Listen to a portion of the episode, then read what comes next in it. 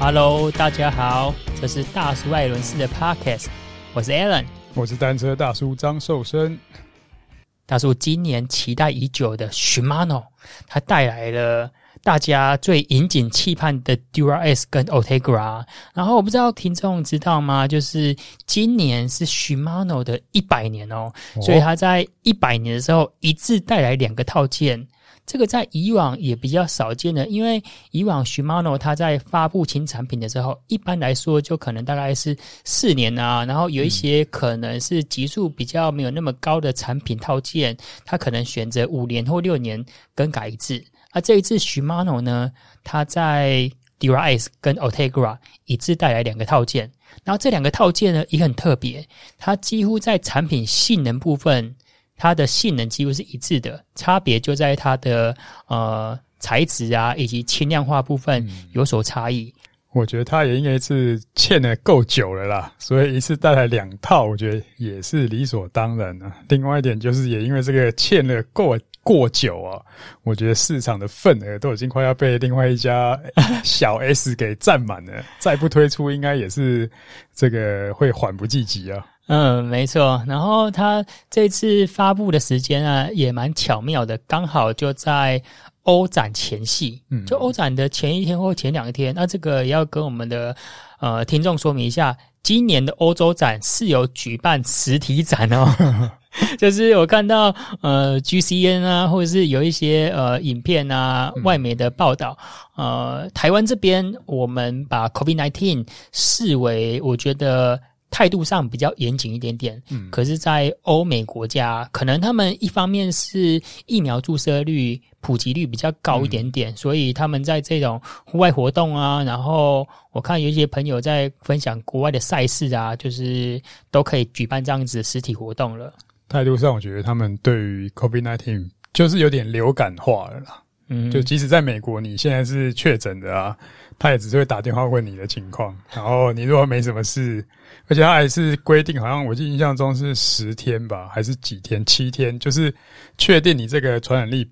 就是没有传染力之后呢，你就可以活动了。嗯，好，我们这一次的主题呢，就要讲一下 Shimano 的 Derise。那这一次真的让我们听众睽违已久了，因为一般来说，呃，以 Derise 来说，它是在二零一六、二零一七年去发布更新的。理论上呢，应该是在去年的时候就要来到市场上面了。嗯，那今年呢，虽然说它在九月初已经发布，可是这个到货时间呢，呃，就是我们讲的 A M 市场啦，嗯，可能要。还要等一段时间，那当然我们的呃车友呢，也可以趁这个时间好好存钱一下。他隔了这么久，想必应该有很多电子化的内容跟新的突破吧。我觉得他最大的突破呢，就是他做着是半无线的电变。嗯，那、啊、这个半无线呢，就是它的砂变把端跟那个以往我们砂变把要绕。电线绕到你的坐管电池跟前边后边那边去啊，或是有一个 junction box 之类的。那这一次呢，砂变把跟前边后边中间是不需要任何的线组啊。这个对于比如说主车厂啊，或是说技师在安装上面，它的困难程度跟维修的难度就大幅的降低了。嗯，它这个比较像是 F S A 的 W E 电变系统，走半套路线就对了。对啊，一样是有坐管电池跟前变后变，所以它的后变速器还是等于是有有电源供应线比较稳定的这个大的这个输出吧。我觉得不像 Siren 是单颗单颗电池做这个中变速器跟后变速器是分离的。嗯，没错没错啊，这样子的呃半无半无线啊，我们可以说是半无线的方式的话呢，就是它的稳定性理论上。会比全无线的来得好一点点啊！再来，因为我最近有在测试速联的一些变速套件啊。速联呢，如果你在重度的激烈骑乘啊，比如说你可能去骑 gravel 之类的啊，因为速联它的 A X S 它是前变跟后变都要各安装一颗电池嘛，嗯啊，有可能在遇到一些拍到的时候，那个电池就是时有耳闻说有可能会被。震到飞出去，震到接触不良就对了。但是我在想，这个可能要等食品就是 Shimano 实际的东西来都看到，因为我光凭这样猜想，我是觉得有可能是电压的问题啦，因为就是做动这个后变速器跟大盘的这个变速器，其实它需要的电量跟电压可能是需要比较大颗的电池，就是 Shimano 可能认为他们是需要大颗的电池、嗯、那当然可能就改成变成是这样。那另外一个我是觉得他如果继续再走有线的话呢，就感觉没有创新了。对，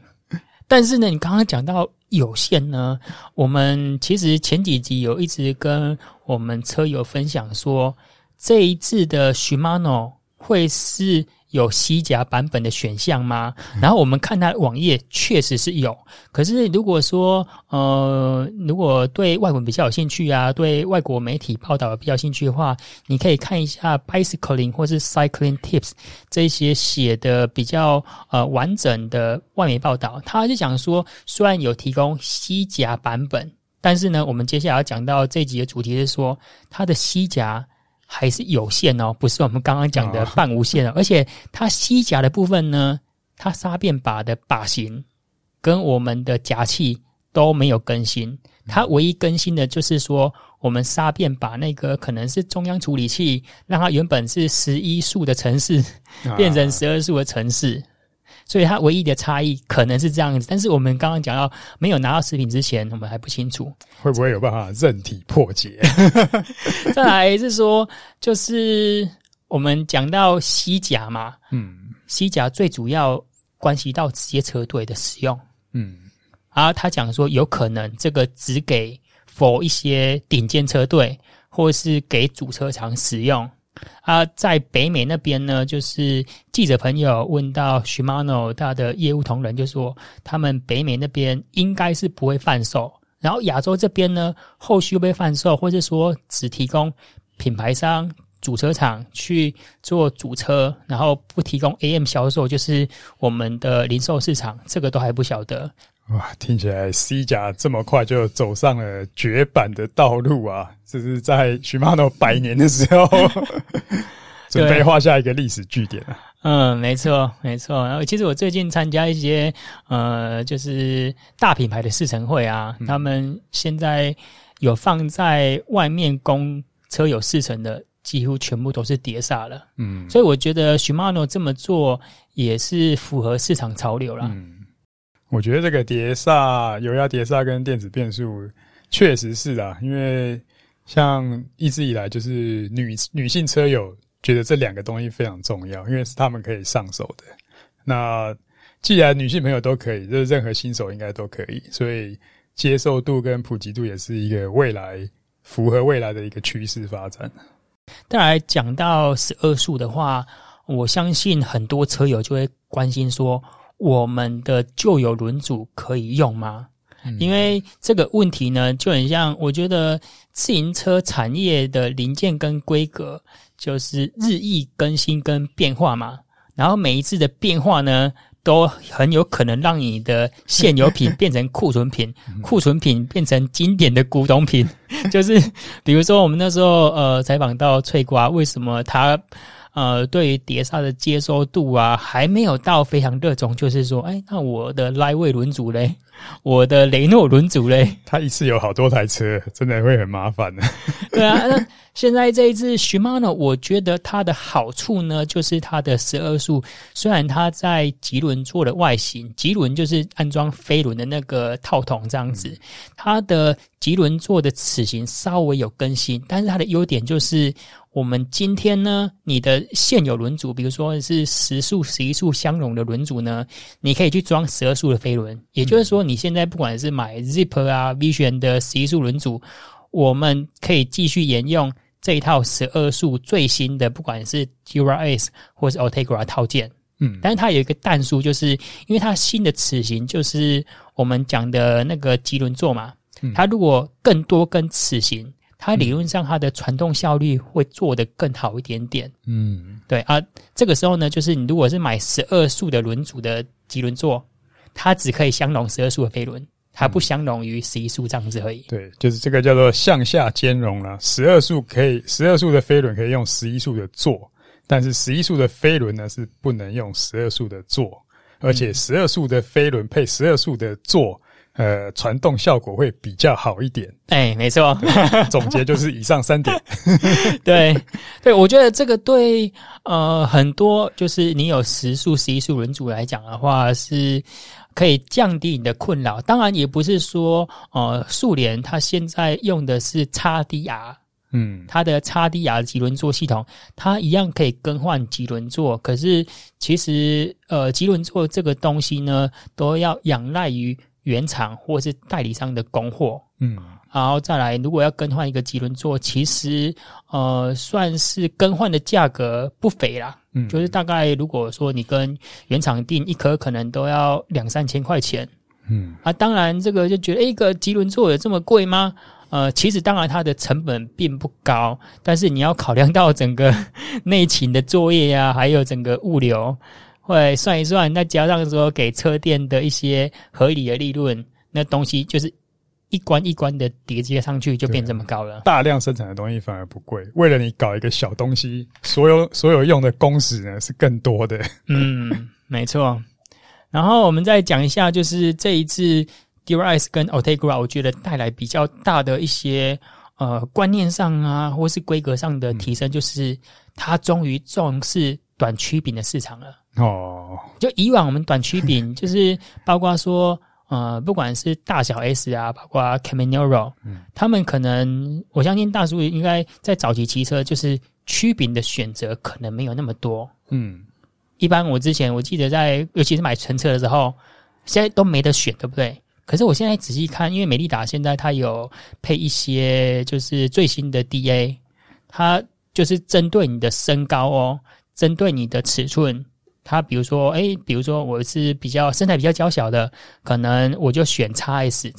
S 我的呃曲柄呢，我就配一百六十五或是 一百六十七点五， 那可能是呃大概比较多人的身材可能是一百六十八到一百七十五，我就是配一百七十。嗯，然后比较高的身材呢，就是配 一百七十二点五。现在蛮多乘车厂都可以这样子针对你的体型去做客制化调配，小的客制化，也就是说以前车子尺寸就只分呃 X S、S 什么 M， 但是现在在 S 里面，譬如说在 S 里面可能就有两种的曲柄尺寸可以让你去选。嗯嗯，然后这一次呢 Shimano 它提供从一百六十开始。嗯，那以往这种规格呢，就是比较需要仰赖就是第三方的零件供应商，比如说像呃 F S A 啊，或是台湾品牌富绿叶，或是瑞迪亚之类的，他们可能是用一些呃精密切削 C N C， 就是铝合金这样子，它才能够带来说，诶，我今天可以客制化针对这个市场需求做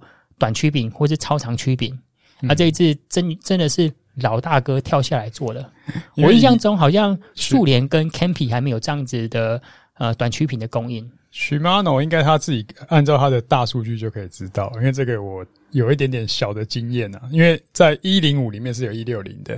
曲柄长度。嗯，那为什么呢？因为一百零五它是设定是叫做 Junior Racing， 所以给入门者还有年轻选手。那因为年轻选手可能身高比较有这个需求，那也许是这个一百零五的一百六十曲柄卖得特别好，所以呢变成说你要用到这个 U T 的啊或 Derise 啊，反而没有这种尺寸可以选择的时候呢，就变成是一点给外厂呢又增加了一个商业机会啦。所以呢不如自己呃，因为这种东西我觉得它其实在制作的理论上呢，就是开模跟制作而已，对他来，对Shimano来讲，应该不是太难的事情。嗯，远比那个前面的变速把手要从这个有线改成无线的半遥控，这个也是对他来讲应该是挑战更大。对，所以可以从这个市场的趋势，让我们知道说啊，短曲柄的需求应该是有增无减啊。特别是说，未来考虑到女性的骑乘人口，还有到铁人三项这边，嗯，因为铁人三项它的曲柄需求往往是比较短一点点，嗯，就是降低说你在自行车跟跑步转换所带来的肌肉酸痛。然后我们再讲到轮组的部分呢，轮组这边我们讲到 Ineos 车队，它还是用西甲嘛，嗯，它再来管胎。啊，这一点呢，我们值得嘉奖的就是 Shimano 它还保留的西甲轮组，但是会不会卖不知道，嗯，网络上有，网络上有，然后再来它管胎哦，还是继续提供。嗯，啊，这个必须跟呃我们的听众说明一下，就是以轮组，我个人觉得创新程度比较高的，嗯，甚至它永远是走在市场上面，可能比这个产业啊，或是消费者需求来得更快一点点的，我觉得是 ZIP 这个品牌。嗯，啊，当然每个人的见解不一样。那像 ZIP 呢，它最新的轮组就只提供就是 clincher， 就是 tubeless clincher，嗯，然后它也不再提供那个管胎版本了。啊 ，Shimano 呢，它选择这两样都继续提供。然后它在轮组部分呢，就是包括 Derise 跟 Ultegra 一致都全面翻新。那 Ultegra 这边呢，以往 Ultegra 它的定位就是算是 hardcore， 但是还不到 elite racing。它的轮组部分呢，很多都是继续用铝合金的材质。然后这一次呢，包括 Ultegra 跟 Derise 它的轮组全部都碳纤化了。嗯，所以可以知道，对啊，所以可以知道说，就是碳纤维的这个趋势啊，以目前来说，因为以往我们在产业界讲说，碳纤维已经流行了十几十几年了，会不会说有什么石墨烯会不会来席卷这个自行车产业的碳纤副材之类的？可是我看到是 Shimano 也抗拒它十几年了，Shimano 一直在碳纤维的使用上真的是比较保守，嗯，对，相对上相对其他品牌啊。呃，这个我记得我那时候去参加美利达的。呃，在西班牙举办的呃 Media Camp，嗯，啊，那时候应该是零九年、一零年的时候 ，Shimano 在七八还是七九系列，我有点忘记了，它有推一代很短时间的碳纤维曲柄，嗯，我记得好像是 七八零零 C 吧，还是就是后面加一个 C 就对了。嗯啊，呃，就无疾而终。嗯，啊，他最后面还是改成这种他的冷段的铝合金曲柄。我听到的是，因为 Shimano 它大量的采用机器人手臂跟整个制造流程，所以它它要比较可控的呃材料条件，所以在碳纤维这一块的使用上面呢，可能就跟他们这个整个厂的方向有点不同。嗯，所以一直以来的碳纤维使用上的量是比其他品牌要少。对，然后我们在讲到说，其实那时候我们跟吕大在讨论到这个正碟啊，还有说油压碟刹，其实很多呃车友们在骑乘的碟刹片的使用啊，就是很多人都会选择用 X T 啊，就是用登山车的。嗯，那这一支 Shimano 就完全符合消费者的口味，就它包括说它的碟片跟它的链条，因为链条，因为 Shimano 它的登山车 X T R 或者 X T 系列很早就已经走十二速了嘛，嗯，所以它十二速也是成熟制成的，啊，就是它链条跟碟盘这部分呢，就直接用。比较成熟的，呃，我觉得这样子也是优点，就是可以稍微降低店家的库存啊，就是在订货上面啊，或是在库存管理上面，可以稍微比较轻松一点点。包含他自己的库存料号也可以少几个。对。然后这一次我们在讲到说正碟这个问题，嗯，这次 Shimano 它增加了，就是它那个卡钳的 clearance。增加它的间隙，宽度有稍微加宽一点。嗯，据说是提升了 百分之十 左右。嗯啊，但这个有没有会不会说，哎，欸，就是我们这个正碟问题一劳永逸呢？这就不清楚了。这要等到实际的东西有机会测试才知道了。这个我看网络上呼声最高的呃首号测试者应该是吕大啦，因为吕大他就是世界名居，好像都或多或少都有收集啊。但是重点是新的 Derise 价钱不便宜啊！呃，这个有看到这个吕大有分享啊，吕大他是就是借用好像车店那边的整理，就是我们 Shimano R九二七零 它的价格呢是来到十一万七啊，嗯，啊，因为我们四十二五路的话比较好记，就是十二万。嗯，而，啊，另外一个竞争对手呢，就是以呃现在电变的另外一个领导者就是速联。嗯，那以前呢，速联它的价格，因为速联它是无线电变的领航者嘛，嗯啊 ，Shimano 这一支还是半无线的。那速联呢，它在这几年的套件价格都定得比 Shimano 还高。啊，这一支呢， Shimano 终于要超车了，至少在价格部分是超车啦。通膨吗？速联这一支呢 Red A X S 的十二速呢，它的电变油压是十一万三千，啊 四十二五 路是十一万。哦，所以价格有太差，你这一水一路差很多哎、欸，差了大概四千块啦，但是对啊，四千变成差一万，嗯，就消费者可以知道说，哎、欸、，Shimano 今年在价格上面也是有进步不少哦。啊，他进步，我不希望他进步太多。